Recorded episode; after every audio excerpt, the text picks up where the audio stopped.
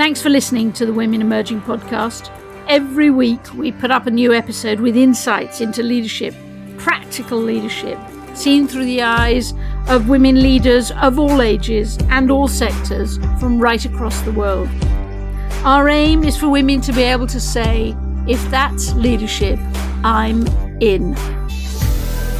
Don't forget to subscribe to the podcast and join Women Emerging on our website, womenemerging.org. That's womenemerging.org for more fabulous free leadership content. Welcome, welcome, welcome, Julia Middleton, Women Emerging Director and your podcast host.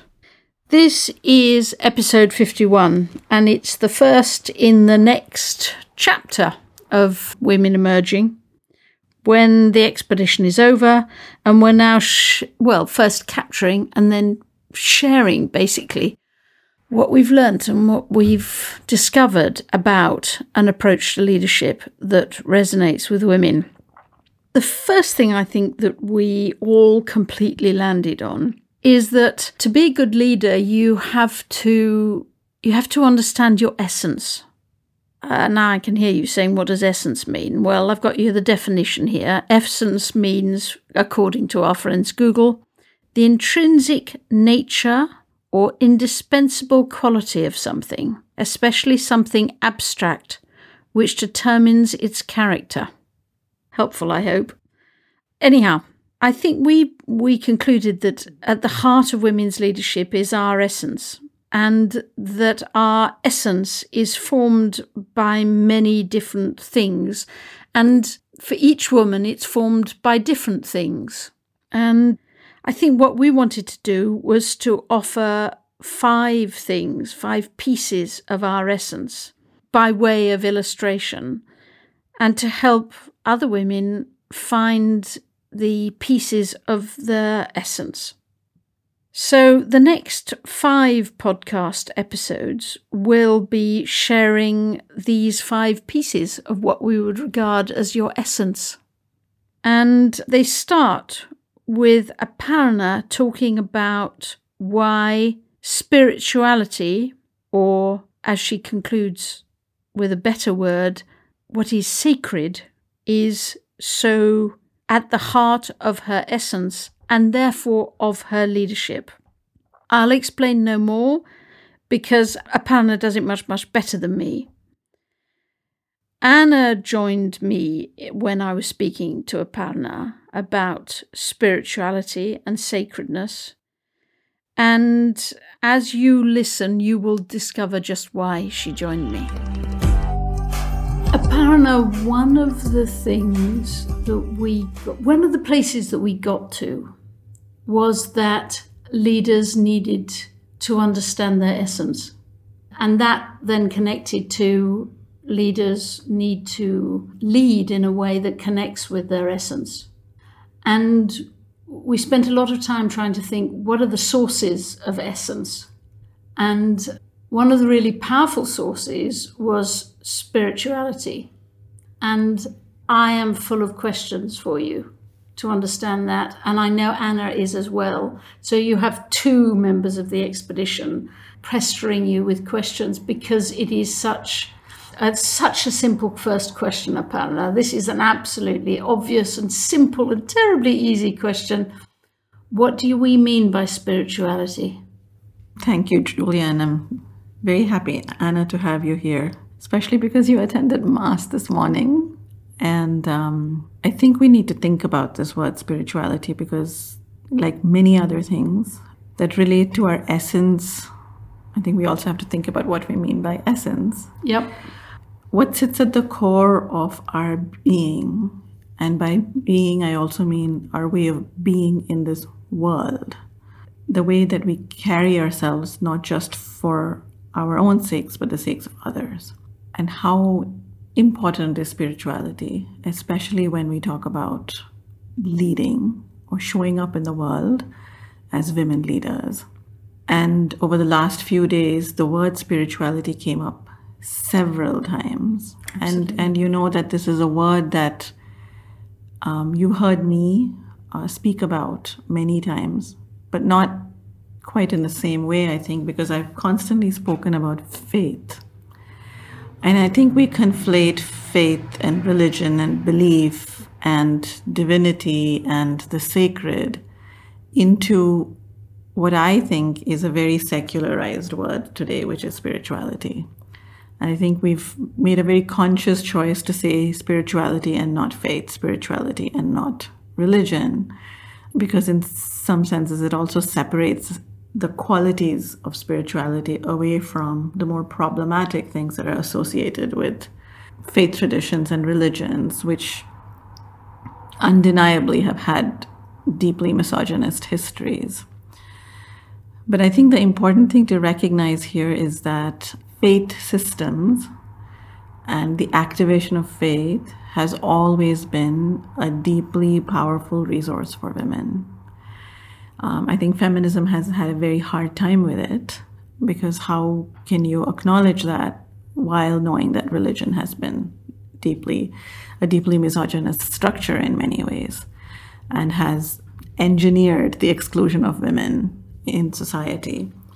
And I and I believe it's because women have because they've been outsiders, because they have always had to find ways to reconnect themselves to their meaning and their essence, have had to rely on faith deeply because there's been very little else for them to rely upon. And I think that's been one of the deepest fractures that more progressive movements have had with connecting with, you know, regular women like me, ordinary women on the ground, so to speak, because faith traditions play an enormously powerful role as as a resource as something that you constantly have to harness when you're at the bottom of the economic ladder, when you're at the bottom of the social ladder, when you're at the bottom of the family ladder, when you're the last person who gets to eat in a family. How do you how do you cope? And so I don't I don't mean to reduce faith to a coping mechanism, but I do want to lift it up as something that has been an important resource and that shouldn't be underestimated. And I think by the larger frame of spirituality, I think, is a bit of a new age term, if I may. Unhelpful or helpful? Um, I think that really depends on the individual and their history and their legacy. Well, but for us, um, perhaps it sounds like it. We've got to find a better word. I would be much happier with the word sacred um, and sacrality because I will. I will say, for example, that if we see our bodies as sacred, I mean, religions have a, have done a wonderful job of making us be ashamed of our bodies, you know, and not making us feel dirty when we're menstruating. And I mean, I think this, I think to honor our body is a very sacred thing to do. And I think the sacrality is very connected with our with, with our bodies. So, you know, to be in a sacred place, in a sacred space, in a sacred state of being, from which then I draw my ethical power, my moral energy, my physical presence. I think to center sacredness would be a very beautiful thing to do. Whereas spirituality seems like um, bit transactional. Yeah. Uh, you are a scientist. How do you reconcile the sacred and science?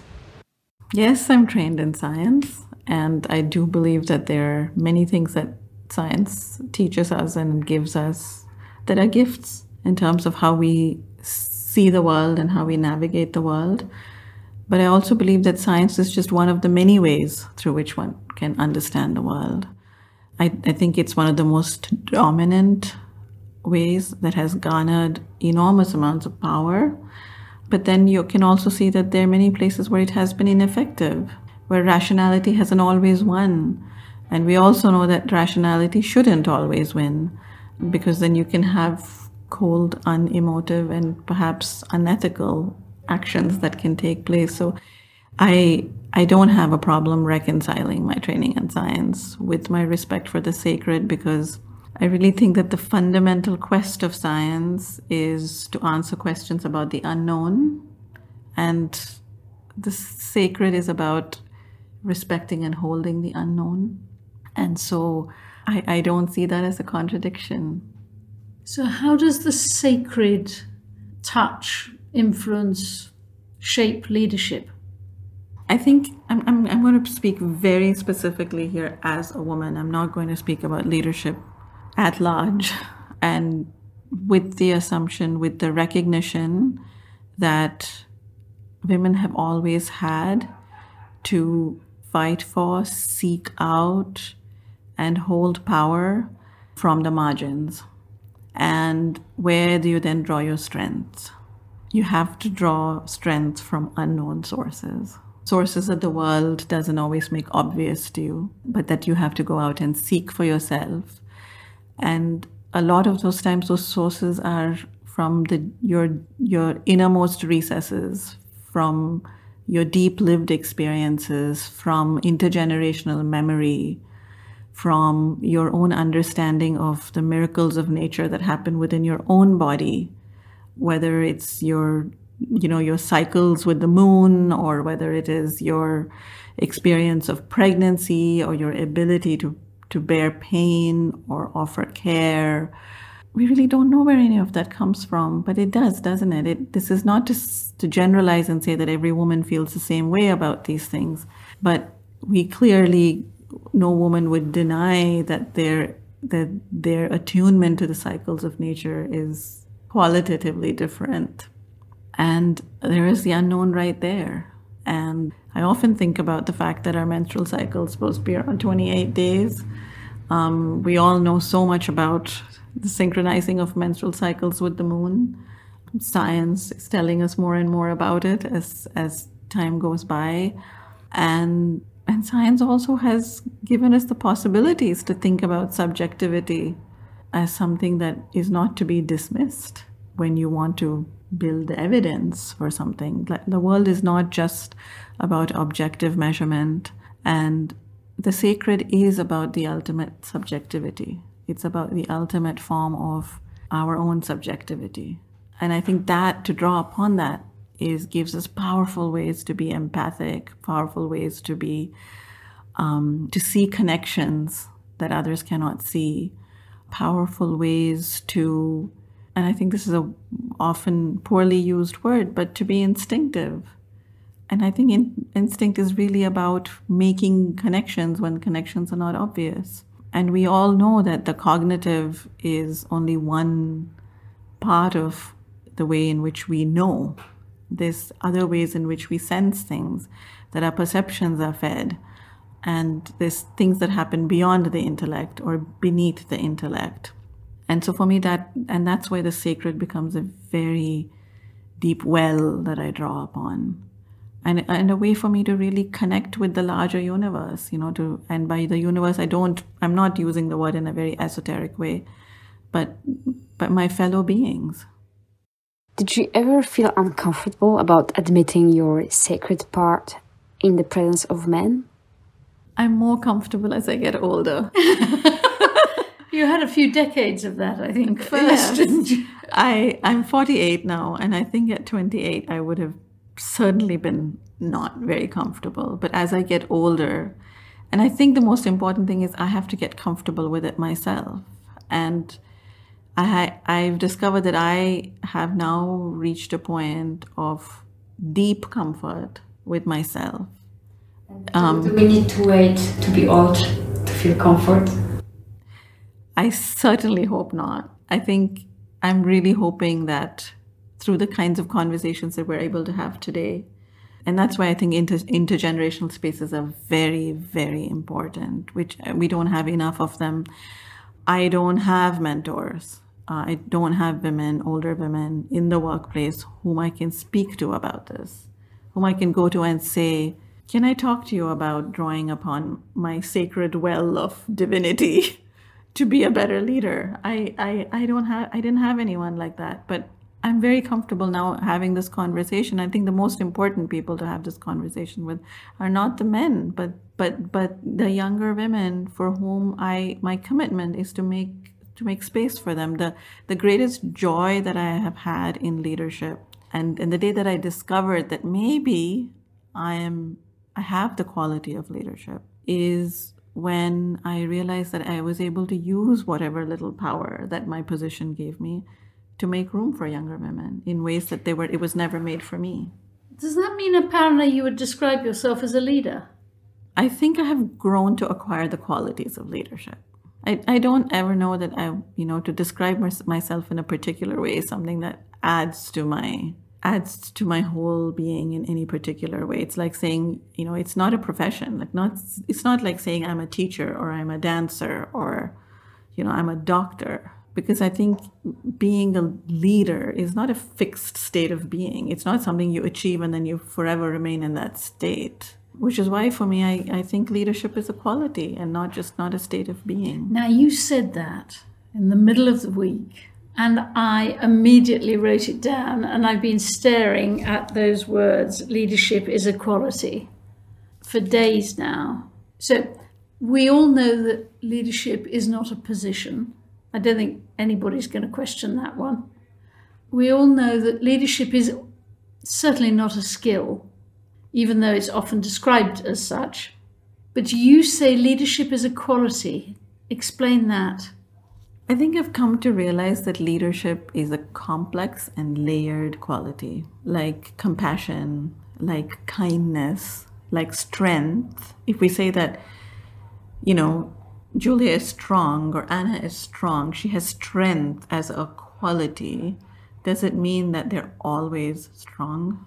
Does it mean that their strength has the same durability at every moment? Does it mean that they can be strong, they can be extraordinarily strong when it comes to certain things and not so strong when it comes to other things. But does it mean that they're not strong? And so, what I've come to discover about leadership, I think, especially in the last, I would say, a decade, is between both my severe failures and moderately good successes that I've had. And occasional I've, modesties and occasional modesties that I've had the opportunity to realize that leadership is something that you draw upon and that it's dynamic. It is not something that is fixed, but a quality is something that that always has a potential and a possibility for growth and change. And that's why I describe leadership as a quality. And if we do describe leadership as a quality, that would be good, wouldn't it? I think so. And I think it fits very well into what we've been talking about in terms of how, as women, we see life in a much more cyclical way than we do in a linear, than as a linear progression. It's not just a direct climb up the stairs. You know, you have to go up and come down and go around and pick yourself up, curve, pick yourself up, you know, choose sometimes just stand at the corner for a while. Or pick somebody else up, as you have and for so, me over the last four days on a few well, occasions. I think. Well, I think that, and that, and that, and that's what leadership is to me. It's it's just being able and willing to adapt and draw upon the best of yourself and on that moment and the people that are around you because that is constantly changing. And so I cannot take a fixed position as a leader. So there are times when I have to be more humble than others. There are times when I have to show less strength and more vulnerability. There are times when I have to show extraordinary strength and less vulnerability. And how can I say that that's. But that's all leadership. That's all leadership. The times when I choose to be quiet is also leadership. Anna's nodding her head. Why are you nodding? I agree. I mean, when I'm yeah, I agree. I this is the. I was really much into through the whole expedition. I was browsing through doing. Like this is not leadership. Leadership was always like kind of like steady, ready uh, badge that we need to put on our head, and I was more into leading. But quality also speaks to me. Go back to the sacred. Just tell us something. Tell us a leadership moment, a leadership quality moment that revealed to the people around you that you were drawing from the sacred. Um, that's a tough one because I don't think that is easily revealable. And I think that's the important thing about the sacred is that it isn't about always just inviting people in because the whole point of the sacred is that it's just that it's sacred and it is it's held with deep care and reverence. And what you hold with deep care and reverence is not, it doesn't mean it's not to be shared, but it's not to be Badged. used. Badged. Yes. And so I think that I I'm acting almost as much as I can and as consistently as possible in my leadership by constantly trying to reconnect with the sacred in my life because that that's that is my compass for being. How do you do it? practice. And by practice i don't mean just practicing how to be a good person. I mean i i take the time each day or each night no matter how tired i am to sit with myself to acknowledge the presence of the sacred in my life um, and i find that times when i'm rushed and that i don't do that for myself like it happened to me between september and december of last year when i just didn't make the time or the space to honor the sacred in my life. And I could see that I was more flustered, perhaps more angry. And I have a horrible habit of being angry with myself before I'm angry with others, which really hurts my sacredness. And to really cultivate the ability to listen and respond appropriately in the moment. I think that's what, for me, has been the gift of having a practice of really being able to give time every single day to, to that which is my greatest resource. And no doubt to understanding the sacred in others, people's, and Yes. recognizing that theirs might be different from yours. Absolutely, but the sacred in others is the same as the sacred in me. I think that's the most beautiful thing about knowing that life is sacred, that living is a sacred act, is that it's sacred for all of us. And so then it it's, it, it doesn't just motivate me, but, but it, it connects me to beings. And and then it helps you overcome all of those challenges of miscommunication and hierarchy and opacity and invisibility and all of that. Because i'm i am i i recognize that i'm drawing on a much deeper source of strength. And so all of those things that we talk about you know being accommodating and empathetic and forgiving and collaborative where do you get the strength to do all that if you're just doing it because you want a report that's well written, then you can only do it in bits and pieces and you'll never be able to be consistent. And so I think that that I draw on the sacred also so that I can be consistent. And that consistency of my daily practice is what constantly is like the center around which my pendulum swings. So, my last question, and I promise it's the last one, is that there was a moment when Aparna and Anna were in a room for some time. What was it that you saw in each other? Because something beautiful came out of that room. Well, leave, leave the listeners to guess what came out of the room, but what was it that you saw in each other? I'll let Anna go first. It's a very difficult question because it, it asks to verbalize something that is not verbalizable. so I will not get the essence with my words. So maybe some direction and the best word that came that comes to me now it's I saw the presence and intention. So not only what is happening now, but the inner direction that is shaped by intention of, of Aparna. I also felt joy and a, and a joy from a recognition that was not verbal, but a joy that just came from being in the presence of someone who who knows joy. Um, in Anna's case, it was because of her deep curiosity, her deep sensibilities, which I think, you know, allow her to make the beautiful music that she does.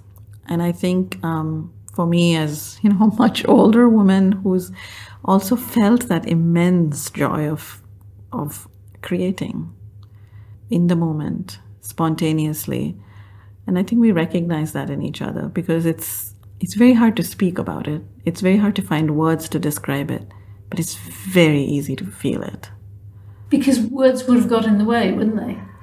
Words do get in the way. They get in the way all the time. And I think that's, and the reason that it's important for us, those of us who are either have accidentally become leaders like me or are intentionally trying to nurture the qualities of leadership in them, I think it's important to recognize that words don't always mean the same thing.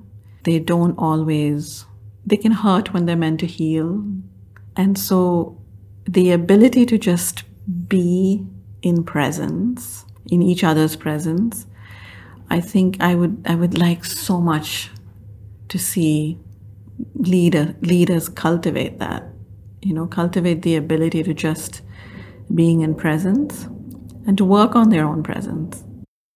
I just want just to add um, that the trap with the words is that we have impression that we possess some knowledge, that we possess mm, by, by possessing the symbol because the word is the symbol, we possess the thing that it represents. And yeah. We can give away the secret. What happened when Anna and I were spending our time together was we very um, nervously, I think, at the beginning, tried to speak to each other without words. Anna through her music and me through my movement. And I think we were both a little bit nervous and uncertain because we came from very different places. We didn't share the same cultural idiom. We didn't share the same structure when it came to our art form. But once we began being our best selves for each other, I think that's what that's that's that's the only way I can describe it. I was my best self for Anna, and she was her best self for me. Um, it was magical and sacred, and absolutely sacred, profoundly sacred. Do you agree, Anna? Totally. Now you must both leave this glorious, glorious place that is Italy. Yes.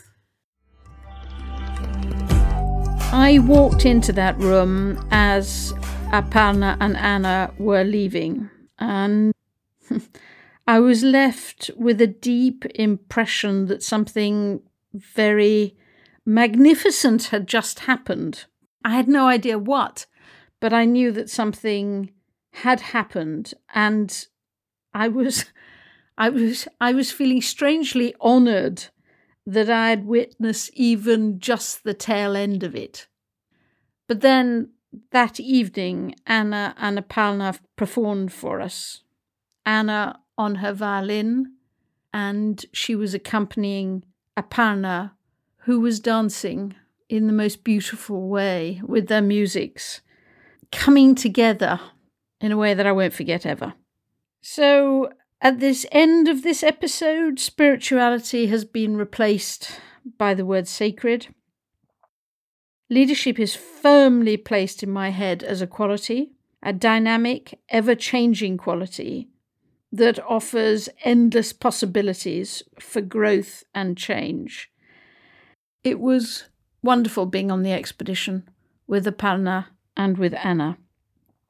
Next week, we will share another piece of our essences, offering them to other women who will discover their own, hopefully with the benefit of hearing some of ours. Anyhow, till next week, lots of love. Julia. To become part of our movement and share your thinking with us, subscribe to the podcast and join the Women Emerging group on our website at womenemerging.org. We love all of the messages you send us. Keep them coming.